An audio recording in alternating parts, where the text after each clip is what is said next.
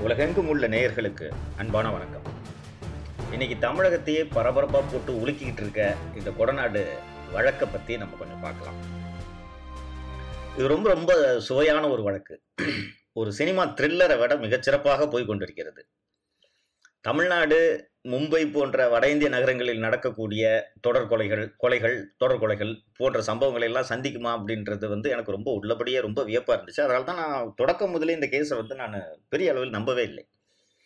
இந்த வழக்கு தொடர்பாக எனக்கு வந்து இதில் வந்து இதை விசாரிக்க வேண்டும் இதில் என்ன நடந்திருக்கிறது என்பதை தெரிந்து கொள்ள வேண்டும் என்ற ஆர்வம் ஏற்பட்டதற்கான ஒரே காரணம் என்னன்னா முன்னாள் முதல்வர் திரு எடப்பாடி பழனிசாமி அவர்களோட கடந்த ஒரு வார காலமாக அவருடைய செயல்பாடுகள் தான் எனக்கு இந்த வழக்கில் என்னதான் நடந்திருக்கு அப்படின்றத விசாரிக்கணும்னு தோணுச்சு. எனக்கு விசாரித்து எனக்கு கிடைத்த தகவல்களை நேர்களோடு பகிர்ந்து கொள்வதில் உள்ளபடியே மகிழ்ச்சி. டிசம்பர் இரண்டாயிரத்தி பதினாறில் வந்து செல்வி ஜெயலலிதா அவர்கள் மரணம் அடைகிறார். அவர் இறந்த பிறகு பிப்ரவரி இரண்டாயிரத்தி பதினேழில் திருமதி சசிகலா அவர்கள் வந்து தண்டிக்கப்படுறாங்க. சசிகலா எல்லாம் அவங்க ஜெயிலுக்கு போயிடுறாங்க. போன பிறகு ஏப்ரல் மாதம் பார்த்தீங்கன்னா ஏப்ரல் இருபத்தி மூணு அன்று இரவு வந்து கொடநாடு ஜெயலலிதாவின் கொடநாடு எஸ்டேட்டில் ஒரு கொள்ளை. அந்த கொள்ளையோடு தொடர்புடைய ஒரு கொலை. இது ரெண்டும் நடக்குது. ஊடகங்களில் வந்து இந்த மாதிரி கொடநாட்டில் கொள்ளையடிக்க முயற்சி ஒருவர் கொல்லப்பட்டார் அப்படின்ற தகவல்கள் மட்டும்தான் வருது. வந்த உடனே காவல்துறை தரப்புலேருந்து நாங்கள் வழக்கம் போல் சொல்கிறது மாதிரி சிறப்பு படை அமைக்கிறோம் அப்படின்ட்டு சிறப்பு படைகளை எல்லாம் அமைத்தார்கள். இரண்டு மூன்று மாதங்களில் வந்து சம்மந்தப்பட்ட அனைத்து குற்றவாளிகளும் கைது செய்ய விட்டோம் கைது செய்து விட்டோம் என்று காவல்துறை தரப்பிலும் அறிவிப்பு வெளியிடப்பட்டது. முதல்வர் எடப்பாடி பழனிசாமி அவர்களும் சட்டப்பேரவையில் இதை அறிவித்தார். பட் இந்த வழக்கு விசாரணை நடந்து கொண்டிருக்கும் போதே பார்த்தீங்கன்னா முதலில் நடக்கக்கூடிய மரணம் யாரோடதுன்னு கேட்டிங்கன்னா இந்த வழக்கில் முதல் குற்றவாளியாக சேர்க்கப்பட்ட திரு. கனகராஜ். திரு. கனகராஜ் அவர்களோட ரோல் வந்து இதில் ரொம்ப ரொம்ப முக்கியமானது. என்ன காரணம்னா கனகராஜ் தான் இந்த ஒட்டுமொத்த இந்த கொள்ளை திட்டத்துக்கான மூளையாக செயல்பட்டவர் அப்படின்றதான் காவல்துறையோட வேர்ஷன் அவர் என்னாகிறார்னா சேலம் மாவட்டம் ஆத்தூர் அருகே இரு இருசக்கர வாகனத்தில் சென்று கொண்டிருந்த போது அவர் வந்து விபத்தை சந்தித்து இறந்து விடுகிறார். சரி கனகராஜ் தான் செத்து போறாரு. காவல்துறை தரப்புல கனகராஜோட இறப்பு தொடர்பாக என்ன சொன்னாங்கன்னா அவர் குடிச்சிட்டு வண்டி ஓட்டினாரு. அதனால இடிச்சிட்டாரு. ஏதோ ஒரு கர்நாடக பதிவெண் கொண்ட ஒரு வாகனம் அவரை இடிச்சிருச்சு அப்படின்னு சொன்னாங்க. சந்தேகத்திற்குரிய மரணமாக அது பதிவு செய்யப்பட்டாலும் கூட அதில் வந்து முழுமையான புலன் விசாரணை நடைபெறவில்லை. அதற்கு பிறகு பார்த்தீங்கன்னா மறுநாளே வந்து இந்த வழக்கின் இரண்டாவது குற்றவாளியான சயான் என்பவர் வந்து கேரளாவிலிருந்து கோவை நோக்கி வந்து கொண்டிருக்கும் போது பாலக்காடு அருகே அவருடைய வாகனம் விபத்துக்குள்ளாகி அவருடைய மகனும் அவருடைய மனைவியும் ஒன்றரை வயது குழந்தை மகளும் வந்து இறந்து போகின்றனர். சயான் வந்து மருத்துவமனையில் அட்மிட் ஆகிறாரு. அட்மிட் ஆன பிறகு வந்து அவர் இந்த வழக்கில் கைது செய்யப்படுகிறார். இது போக வந்து இந்த வழக்கில் ஒரு முக்கியமான சாட்சியாக இருப்பவர் யாருன்னு கேட்டிங்கன்னா தினேஷ் என்ற ஒரு இளைஞர். அந்த தினேஷுக்கு வேலை என்னன்னு கேட்டிங்கன்னா கொடநாட்டில் இருக்கக்கூடிய சிசிடிவிகளை எல்லாம் கண்காணித்து பாதுகாக்கிறது தான் அவரோட வேலை. அந்த தினேஷ் வந்து திடீர்னு தற்கொலை பண்ணிக்கிறாரு.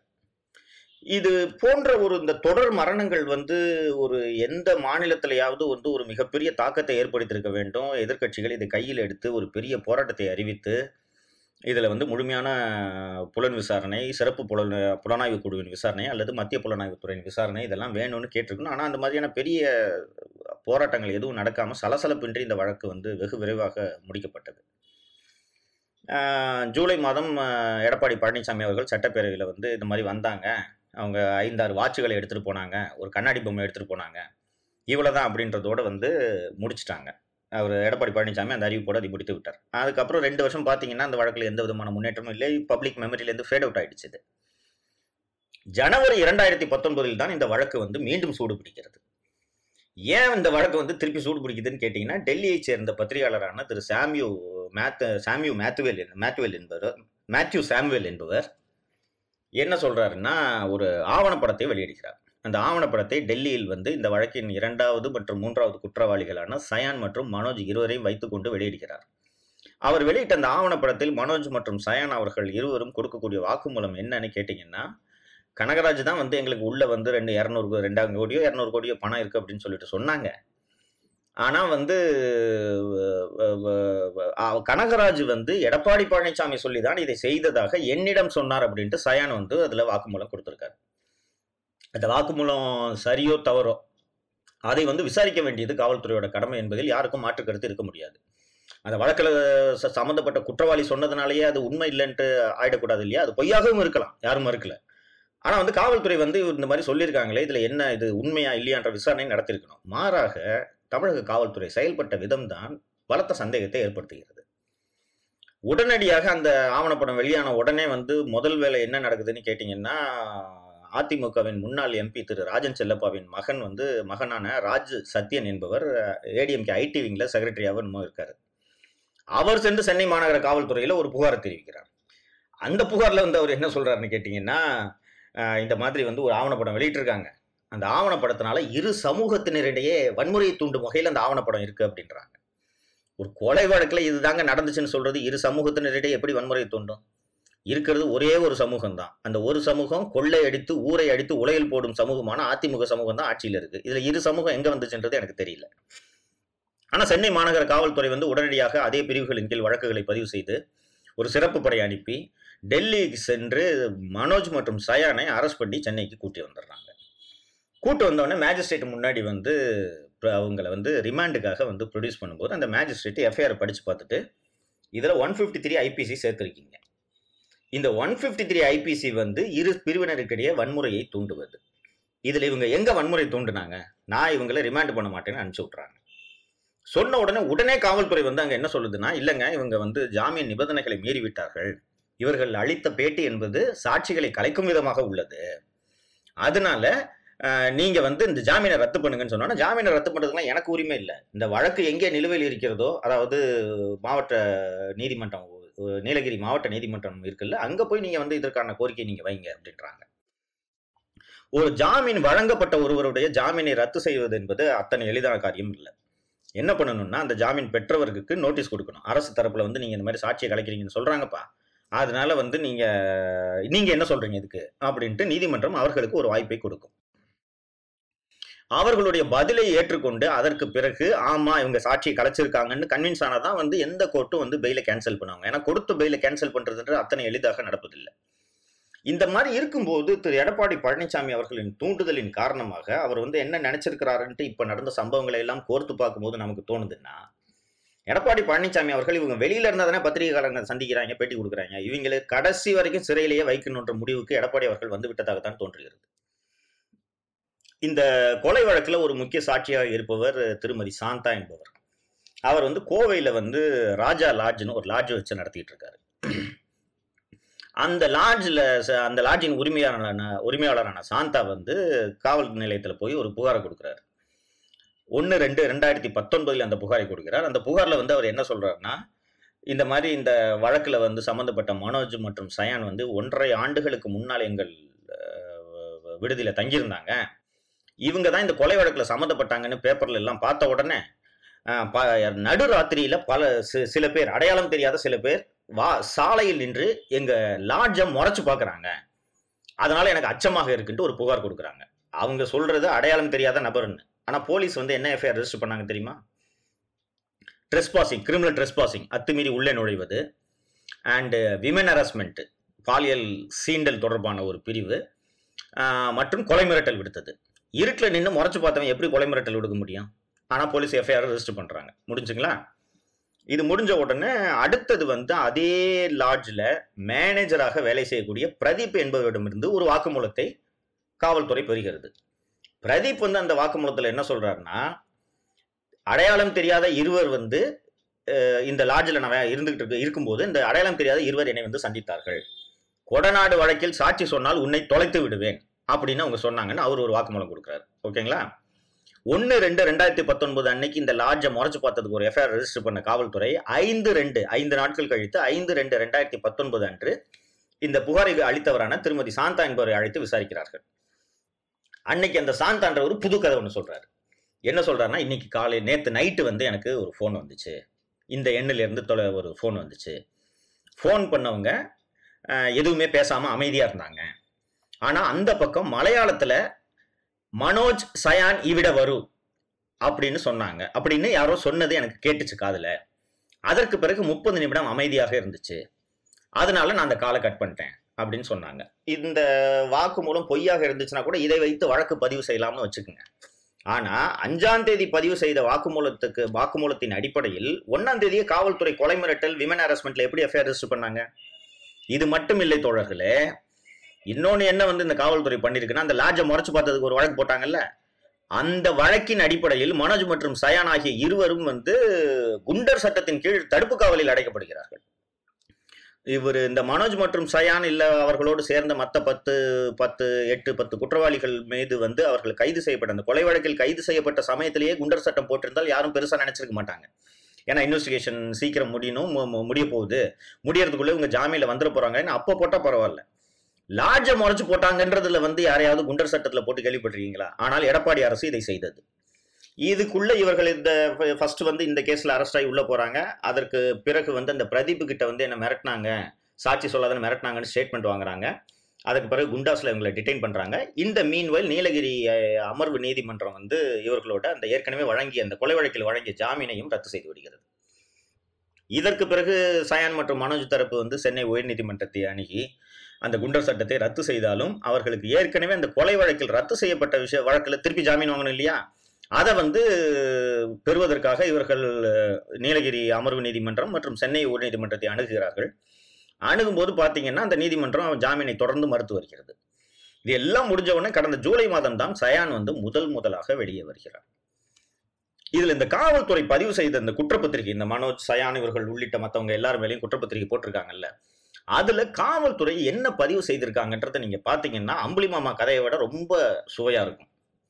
அதாவது என்னன்னா இந்த இறந்து போன கனகராஜ் வந்து கோவையில் பேக்கரி வைத்திருக்கும் சயானை சந்திக்கிறார். சயானை சந்திச்சு இந்த மாதிரி கொடநாடு உள்ள இரநூறு கோடி ரூபாய் இருக்கு. அந்த அவங்க சந்திக்கிறதெல்லாம் வந்து இரண்டாயிரத்தி பதினேழு என்பதால் அப்போ வந்து இந்த சயான் கேட்குறாரு எங்க பழைய நோட்டா புது நோட்டான்னு கேட்குறாரு ஏன்னா நவம்பர் இரண்டாயிரத்தி பதினாலில் டிமான்டைசேஷன் வந்துருச்சு. இல்லை புது நோட்டு இரநூறு கோடி இருக்கு. அப்படின்னு சொல்லிட்டு அதை போ- போனோன்னா ஈஸியாக எடுத்துடலாம். அப்படின்ட்டு அவர் சொன்ன உடனே சயானம் வந்து என்ன சொல்கிறாரு சரி நம்ம வந்து கேரளாவில் ஒருத்தர் இருக்கார் அவர்கிட்ட போய் கேட்கலாம். அப்படின்ட்டு சொல்கிறாங்க கேரளாவில் யாருன்னு கேட்டிங்கன்னா அந்த கேரளாவில் இருக்கவர் வந்து குறி சொல்லக்கூடியவராம். அவர் வந்து குறி சொல்லி இந்த சம்பவத்தை நம்ம பண்ணோன்னா பிரச்சனை வராமல் தப்பிக்க முடியுமான்னு அவர்கிட்ட கேட்டு அவரோட சம்மதத்துக்கு பிறகு நாம இந்த சம்பவத்தில் ஈடுபடலாம் அப்படின்னு சொல்லிட்டு அவர் சஜஸ்ட் பண்ண உடனே இவங்க ரெண்டு பேரும் போய் அந்த குறி சொல்றவரை போய் பார்க்குறாங்க. அந்த குறி சொல்றவரை பார்த்த உடனே அவர் என்ன சொல்றாரு? என்னை விட அதிக சக்தி வாய்ந்த குறி சொல்றவர் இருக்காரு. அவர்கிட்ட போய் கேட்கலாம்னு சொன்ன மூணு பேரும் போய் அந்த சக்தி வாய்ந்த குறி சொல்றவரை போய் பார்க்குறாங்க. அவர் சோழிகிலாம் உருட்டி போட்டிருப்பார் போல இருக்கு. சோழிகிலாம் உருட்டி போட்டு பார்த்துட்டு இங்கே இங்க வந்து இதுல ஏதோ கொஞ்சம் சின்ன சிக்கல் இருக்க மாதிரி இருக்கு. இதுக்குன்னு ஒரு பரிகாரம் இருக்கு. அந்த பரிகாரத்தை பண்ணிட்டோம்னா நம்ம பிரச்சனை இல்லாம வெளியில வந்துடலாம். அப்படின்ட்டு அவர் சொல்றாரு. சரின்ட்டு அவங்க வந்து அந்த ஏதோ ஒரு பகவதி கோயில ஏதோ ஒரு கோயிலில் போயிட்டு இந்த பரிகாரத்தெல்லாம் பண்றாங்க. இந்த பரிகாரத்தெல்லாம் பண்ணிட்டு அதற்கு பிறகு மீதி இந்த கார்கள்லாம் வாடகைலாம் எடுத்துக்கிட்டு தான் கொள்ளையடிக்கிறதுக்கு வர்றாங்க. இவங்க சம்பவம் எதுவுமே இருக்கா இருக்காது அப்படின்றதுக்காக இவங்க செஞ்ச பரிகாரத்தோட விளைவாக தான் அந்த ப- அந்த நேபாள் வாட்ச்மேன் செத்தானா இல்லையன்றது தெரியல. முடிஞ்சுங்களா? வர்றாங்க வந்து இந்த மாதிரி இது கொள்ளடிக்கிறதுக்கு முயற்சி செய்கிறாங்க அங்கே உள்ளே போனாங்க. அங்கே போகும்போது இதில் நம்ம ரொம்ப முக்கியமாக கவனிக்க வேண்டிய விஷயம் என்னன்னா சயான் வந்து அந்த ஆவணப்படத்தில் குறிப்பிடக்கூடிய ரொம்ப முக்கியமான விஷயம் நாங்கள் அங்கே செல்லும் போது சிசிடிவி வேலை செய்யாது. மின்சாரம் இருக்காதுன்றது எங்களுக்கு உறுதியளிக்கப்பட்டது அப்படின்ற ஒரு வாக்குமூலத்தை திரு சயான் அவர்கள் அளிக்கிறார். ஜெயலலிதா அவர்களுக்கு வந்து இந்த தொண்ணூறுகளில் அந்த எஸ்டேட்டை போய் பார்த்துட்டு இது ரொம்ப நல்லா இருக்கு அப்படின்ட்டு முடிவெடுத்த உடனே அந்த இடத்துல ஒரு பெலேஷியல் பங்களா கட்டலான்ற முடிவு எடுக்கிறாங்க. அவங்க முதலமைச்சர் இல்லையா? ஸோ இந்த நீலகிரியிலேருந்து உங்களுக்கு பவர் எடுத்தீங்கன்னா அங்கே நானூறு வீட்டுக்கு அங்கே கரண்ட்டு அதை ஒரு ட்ரா ஒரு பவர் யூனிட்லேருந்து போயிட்டுருக்கோம். ஒரு பவர் செக்டார்லேருந்து ஒரு பவர் டிரான்ஸ்மிஷன் யூனிட்லேருந்து அது திடீர்னு கட் ஆயிடுச்சுன்னா அம்மா வந்து கரண்ட் இல்லாமல் இருப்பாங்களா? இதனால என்ன பண்ணாங்க? கோயம்புத்தூர்லேருந்து கொடநாடு எஸ்டேட்டுக்காக மட்டும் மலை வழியாக காடுகள் வழியாக பிரத்யேக மின் இணைப்பு வழங்கப்பட்டது. இட்ஸ் எ டெடிகேட்டட் லைன் அங்கே வந்து பவர் கட்டுன்ற பேச்சுக்கே இடம் இல்லைன்னு வச்சுங்க அந்த மாதிரி ஒரு டெடிகேட்டட் பவர் டிரான்ஸ்மிஷன் லைன் வந்து கொடநாடு எஸ்டேட்டுக்கு கொடுக்கப்பட்ட போது இவர்கள் கொள்ளையடிக்கிற நைட்டு மட்டும் கரண்ட் எப்படி கட்டாச்சு ஒன்று ரெண்டாவது அங்கே வந்து ஜெயலலிதா வந்து எப்போவுமே செக்யூரிட்டி கான்சியஸாக இருக்கக்கூடிய ஒரு ஆள். அப்படிப்பட்டவரோட வீட்டில் வந்து இந்த சிசிடிவி ஃபுட்டேஜ்ன்றது எதற்காக ஆஃப் ஆகுது? அந்த சிசிடிவியை இயக்கி கொண்டிருந்தவர் நான்கு மாதங்களில் மர்மமான முறையில் தற்கொலை செய்து கொள்கிறார்ன்றது வேற சொல்கிறாங்க அதையாவது ப்ரூவ் பண்ணிருக்கல அதையும் ப்ரூவ் பண்ணல. ஸோ இதெல்லாம் சேர்ந்து வந்து இந்த வழக்கில் வந்து சந்தேகத்தை உருவாக்குற சமய உருவாக்குது. நம்ம வந்து இந்த வழக்கில் யாருமே வந்து எடப்பாடி பழனிசாமி தான் இதுக்கு உத்தரவிட்டு இந்த கொலைக்கான காரணமாக அவர் பின்னணியாக அவர் இருந்தார்னு யாரும் ஒரு அவர் மீது குற்றம் சுமத்தவில்லை. ஆனால் நமக்கு எழக்கூடிய சந்தேகம் என்னன்னா இவ்வளோ ஒரு பாதுகாப்பான இடம். கிட்டத்தட்ட நாலு வருஷம் அந்த கொடநாடு பங்களால் அமர்ந்து தான் ஜெயலலிதா அவர்கள் ஆட்சி செய்தார். அப்படி இருக்கக்கூடிய ஒரு இடத்துல வந்து கரெக்டாக இவர்கள் வந்து இந்த கொள்ளையடிப்பவர்கள் செல்லும் நேரத்தில் சிசிடிவி வேலை செய்யவில்லை. வழியில் பாதுகாப்புக்கு இருந்த அந்த தடுப்பு காவல் தடுப்புலாம் வச்சிருப்பாங்கல்ல அந்த தடுப்புலாம் எதுவும் இல்லாமல் இருக்கு. அண்ட் திடீர்னு இவங்க போகும்போது சரியாக கரெக்டாக கரண்ட் போகுது. அந்த சயான் வந்து அந்த ஆவணப்படத்தில் குறிப்பிடக்கூடிய இன்னொரு முக்கியமான விஷயம் என்னன்னு கேட்டிங்கன்னா கரண்ட் இருக்காது டார்ச் வாங்கிட்டு வாங்கன்னு சொல்லிட்டு நாங்கள் இங்கேருந்து கிளம்பும் போதே டார்ச் வாங்கிட்டு தான் அங்கே போனோன்றதையும் சேர்த்து சொல்கிறாங்க அப்போ திடீர்னு அந்த நேரத்தில் கரண்ட் எப்படி போச்சு? ஜெயலலிதாவின் முன்னாள் வாகன ஓட்டுநரான கனகராஜ் என்பவர் வந்து அந்த டெடிகேட்டட் பவர் லைனை சுவிச் ஆஃப் பண்ணுறதுக்கும் சிசிடி ஆஃப் ஆஃப் பண்ணுற அளவுக்கு செல்வாக்கு படைத்தவனா நீங்கள் நினைக்கிறீங்க? அவர் சாதாரண டிரைவர் தானே. இது இருக்கட்டும். இது முடிஞ்சிருது. இப்போ வந்து ஜூலை இந்த ஆண்டு ஜூலை மாதத்தில் சயான் அவர்கள் வெளியே வருகிறார். வெளியே வந்த உடனே ஊட்டி காவல்துறை வந்து அவரை அழைத்து விசாரிக்கிறார்கள். நாலு மணி நேரம் கிட்டத்தட்ட வந்து விசாரணை நடந்தது அப்படின்ற செய்தி மட்டும் இதில் ஒரு சில ஊடகங்களில் அச்சு நாளிதழ்களில் வெளியாச்சு. இந்த அச்சு நாள் நாளிதழில் வந்து இந்த செய்தி வெளியானது தவிர அந்த அச்சு நாளிதழையும் எந்த இடத்துலையும் எடப்பாடி பழனிசாமி தான் இதை என்ன செய்ய உத்தரவிட்டார்னு சயான் சொன்னதாகவோ இல்லை காவல்துறையினர் சொன்னதாகவோ எந்த இடத்துலையும் ஒரு வரி கூட இல்லை. இப்போ சட்டப்பேரவையோட பட்ஜெட் கூட்டத்தோடு நடந்துட்டு இருக்கிறது நமக்கு எல்லாருக்கும் தெரியும். இந்த பட்ஜெட் கூட்டத்தொடரில் ஒவ்வொரு துறையோட மானிய கோரிக்கைகள் விவாதிக்கப்பட்டு கொண்டிருக்கின்றன. இந்த நேரத்தில் இந்த ஊடகங்கள் இந்த செய்தி வந்த உடனே எடப்பாடி பழனிசாமி அவர்கள் சட்டப்பேரவைக்கு சென்று என்னை கொலை வழக்கில் சிக்க வைக்க பார்க்கிறார்கள். இது வந்து விதிகளை மீறிய செயல் சட்டத்தை மீறிய செயல். இந்த வழக்கு முடிஞ்சு போச்சுன்னு சத்த அச அசம்பிளியில் சத்தம் போட்டுட்டு வாக் அவுட் பண்ணுறாரு அசம்பிளியில் சட்டப்பேரவையில் வந்து ஏதாவது ஒரு விஷயத்துக்காக வெளிநடப்பு செய்வது என்பது மிக இயல்பான விஷயம். ஆனால் எடப்பாடி பழனிசாமி அவர்கள் அடுத்த இரண்டு நாட்களுக்கான சட்டப்பேரவை கூட்டத்தொடரை அதிமுக புறக்கணிக்கும்னு அறிவிக்கிறார். கலைவாணர் சட்டசபை நடந்து கொண்டிருக்கும் கலைவாணர் அரங்கத்தின் வாசலில் வந்து நின்று உட்கார்ந்து அதிமுக எம்எல்ஏக்கள் அனைவரும் ஆர்ப்பாட்டம் நடத்துகிறார்கள். இதை விட வந்து ஒரு ஒரு நகைச்சுவைன்னு அதை சொல்றதா இல்லை முட்டாள்தனம்னு சொல்றதான்னு எனக்கு தெரியல. நகைச்சுவையோட உச்சமா மறுநாள் ஆளுநரை சென்று சந்திக்கிறார்கள். ஆளுநர்கிட்ட என்ன புகார் கொடுக்குறாங்க தெரியுமா? முடிந்து போன கொடநாடு வழக்கை மீண்டும் திறக்க வந்து திமுக அரசு முயல்கிறது. அதனால் ஆளுநர் அவர்கள் இந்த கோப்புகளை எல்லாம் வாங்கி விசாரணை நடத்தணும் அப்படின்ட்டு ஒரு கோரிக்கையை வைக்கிறாங்க. ஆளுநர் என்னங்க போலீஸ் ஸ்டேஷன் இன்ஸ்பெக்டர் அவர்? இதே கொடநாடு வழக்கை ஐஜி தலைமையிலான சிறப்பு புலனாய்வு குழு அமைத்து விசாரிக்க வேண்டும் என்று பதினாலு ஒன்று இரண்டாயிரத்தி ஒன்பது அன்று திராவிட முன்னேற்ற கழகம் வந்து ஒரு மனு கொடுத்தது. அந்த வழக்கில் பன்வாரிலால் புரோஹித் என்ன செஞ்சிட்டாரு? ஒன்றும் செய்யல அப்போ ஆளுநருக்கு இதற்கெல்லாம் அதிகாரமே இல்லை என்பது தெரிந்தும் எடப்பாடி பழனிசாமி தலைமையிலான அதிமுகவினர் போய் ஆளுநர்கிட்ட மனு கொடுக்குறாங்கன்னா இவர்களின் பதட்டம் என்னவென்பதை நீங்கள் புரிந்து கொள்ள வேண்டும். சரிங்களா? அது முடிஞ்சுக்கலாம். இன்னைக்கு காலையில் வந்து திரு ஜெயக்குமார் அவர்கள் வந்து ஜெயக்குமார் மற்றும் முன்னாள் எம்எல்ஏ ராதாபுரம் எம்எல்ஏ திரு என்பதுரை ஆகியோர் வந்து பத்திரிகையாளர்களை சந்தித்தனர். கொடநாடு விஷயமா தான் அவங்க சந்திச்சாங்க. அதில் இந்த பத்திரிகையாளர்கள்ட்ட பேசின திரு ஜெயக்குமார் அவர்கள் என்ன சொல்றாரு? நீதிமன்றத்தில் நிலுவையில் இருக்கக்கூடிய வழக்கு பத்தி எப்படி நீங்க சட்டப்பேரவையில் விவாதிக்கலாம்? இது நீதிமன்ற அவமதிப்பு அப்படின்றாரு. ஜெயக்குமார் வந்து சபாநாயகராக இருந்தவர் சட்டத்துறை அமைச்சராக இருந்தவர் கடைசியாக வந்து மீன்வளத்துறை மற்றும் பணியாளர் மற்றும் நிர்வாக சீர்திருத்தத்துறை அமைச்சராகவும் இருந்தார். அவருக்கு சட்டம் நல்லா தெரியும் நம்பிட்டு இருந்தேன் நான். அசம்பிளியில் பேசுறது வந்து உங்களுக்கு வந்து எந்த வகையில் நீதிமன்ற அவமதிப்பாகும்? அண்ட் இன்னொன்று ஜெயக்குமார் கூடுதலாக என்ன சொல்றாருன்னா ஜெயக்குமார் சொல்றாரு இதை எடப்பாடி பழனிசாமி வலியுறுத்துறாரு. நீதிமன்றத்தின் முன் அனுமதி இல்லாமல் இவர்கள் வந்து மேல் விசாரணை தொடங்கி இருக்கிறார்கள் அப்படின்னு சொல்றாங்க. குற்றவியல் சட்டம் முன்னூத்தி நூத்தி எழுபத்தி மூணு பிரிவு எட்டின் கீழே ஒரு காவல்துறை அதிகாரி ஒரு வழக்கின் தீர்ப்பு வருவதற்கு முன்பாக எந்த கட்டத்தில் வேண்டுமானாலும் மறு விசாரணை மேல் விசாரணையை நடத்தலாம் அப்படின்ட்டு தெளிவாக பல உச்சநீதிமன்ற தீர்ப்புகள் இருக்கின்றன. இந்த ஆங்கிலத்தில் வந்து லீகல் டேர்ம்ஸில் வந்து the law is settled in this area அப்படின்னு சொல்லுவாங்க. அது மாதிரி ஒன் செவன்டி த்ரீ எயிட்டில் போலீஸ்க்கு ஃபர்தர் இன்வெஸ்டிகேஷன் பண்ணுறதுக்கு பவர்ஸ் இருக்கா இல்லையான்றது is a well settled position அப்படி இருக்கும்போது நீதிமன்ற அனுமதி இல்லாமல் எங்களை பண்க இந்த மாதிரி விசாரணை பண்ணுறாங்க எங்களை பழி வாங்குறாங்க.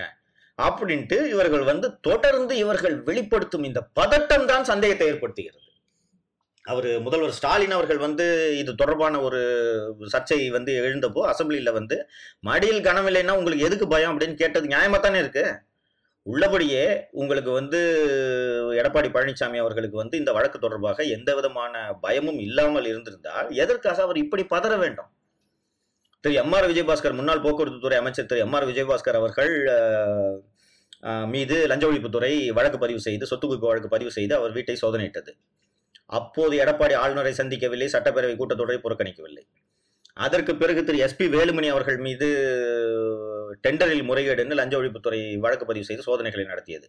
அப்போது எடப்பாடி பழனிசாமி சட்டப்பேரவையில் வந்து வெளிநடப்பு செய்யவில்லை புறக்கணிப்பு செய்யவில்லை ஆளுநரை சந்திக்கவில்லை. ஆனால் கொடநாடு கொலை வழக்கு என்று சொன்ன உடனே நேராக வந்து ஆளுநர் போய் பார்க்குறாரு அசம்பிளி ப்ரொசீடிங்ஸே பாய்காட்டு பண்ணுறாரு அப்படி இருக்கும்போது எடப்பாடி பழனிசாமி அவர்கள் அதிமுகவின் தலைவரா தலைவராக கட்சியை வழிநடத்துகிறாரா இல்லை தன்னை பாதுகாத்துக் கொள்வதற்காக இந்த கட்சியை வழிநடத்துகிறார்ன்றதை நம்ம பொறுத்திருந்தான் பார்க்கணும்.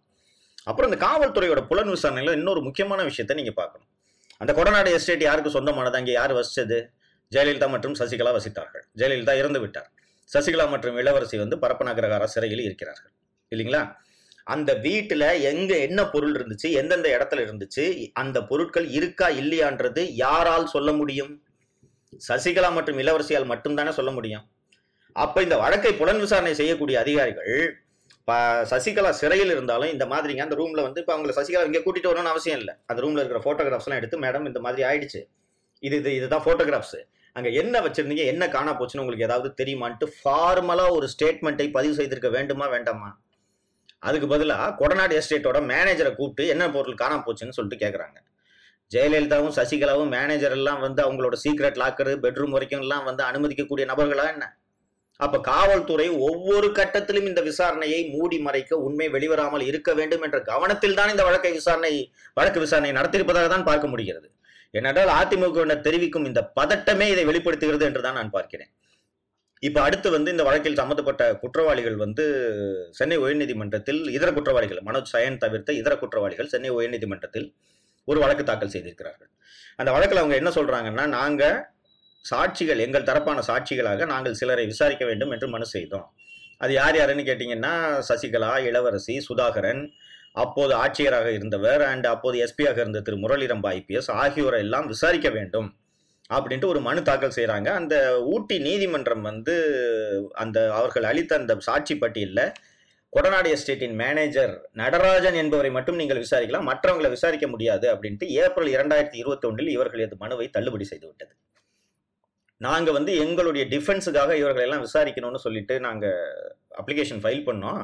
அதில் வந்து நடராஜனை தவிர்த்து மற்றவங்க யாரையும் நீங்கள் விசாரிக்கக்கூடாது அப்படின்னு சொல்லிட்டு ஊட்டி அமர்வு நீதிமன்றம் உத்தரவிட்டுள்ளது. அதனால் நீங்கள் இதை மறுபரிசீலனை பரிசீலனை செய்து அனைவரையும் விசாரிப்பதற்கு எங்களுக்கு உத்தரவிட வேண்டும் அப்படின்ட்டு சென்னை உயர்நீதிமன்றத்தை வந்து சில குற்றவாளிகள் அணுகியிருக்கிறார்கள். இது போக எடப்பாடி பழனிசாமி சார்பாக இன்னொருவர் வந்து நீதிமன்றத்தை அணுகுகிறார்.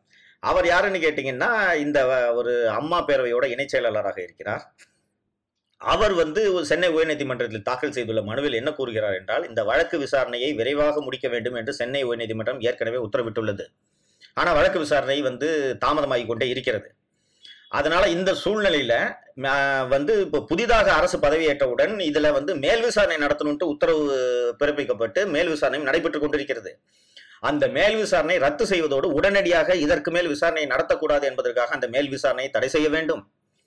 அது போக வந்து வந்து இந்த வழக்கு விசாரணை உடனடியாக முடிப்பதற்கு உயர்நீதிமன்றம் உத்தரவிட வேண்டும் என்றும் இரு வழக்குகள் தாக்கல் செய்யப்பட்டுள்ளன. இந்த இரு வழக்குகளும் விரைவில் விசாரணைக்கு வரும் அப்படின்ட்டு நினைக்கிறேன். இந்த கொடநாடு கொலை வழக்கே வந்து தமிழ்நாட்டோட அரசியல் சூழலையே தலைகீழாக புரட்டி போடுமோ அப்படின்ற எண்ணம் தான் எனக்கு தோன்றுகிறது. தொடர்ந்து இந்த வழக்கை வந்து நான் அவ- கவனித்துக் கொண்டிருக்கிறேன். இது தொடர்பான இந்த வழக்கில் ஏற்படும் முன்னேற்றங்கள் இது தொடர்பான அரசியல் நகர் நகர்வுகள் மாற்றங்கள் இது அத்தனையும் நேயர்களுக்கு நான் தொடர்ந்து வெளிப்படுத்துவேன். அன்போடு உங்களின் சவுக்கு சங்கர்.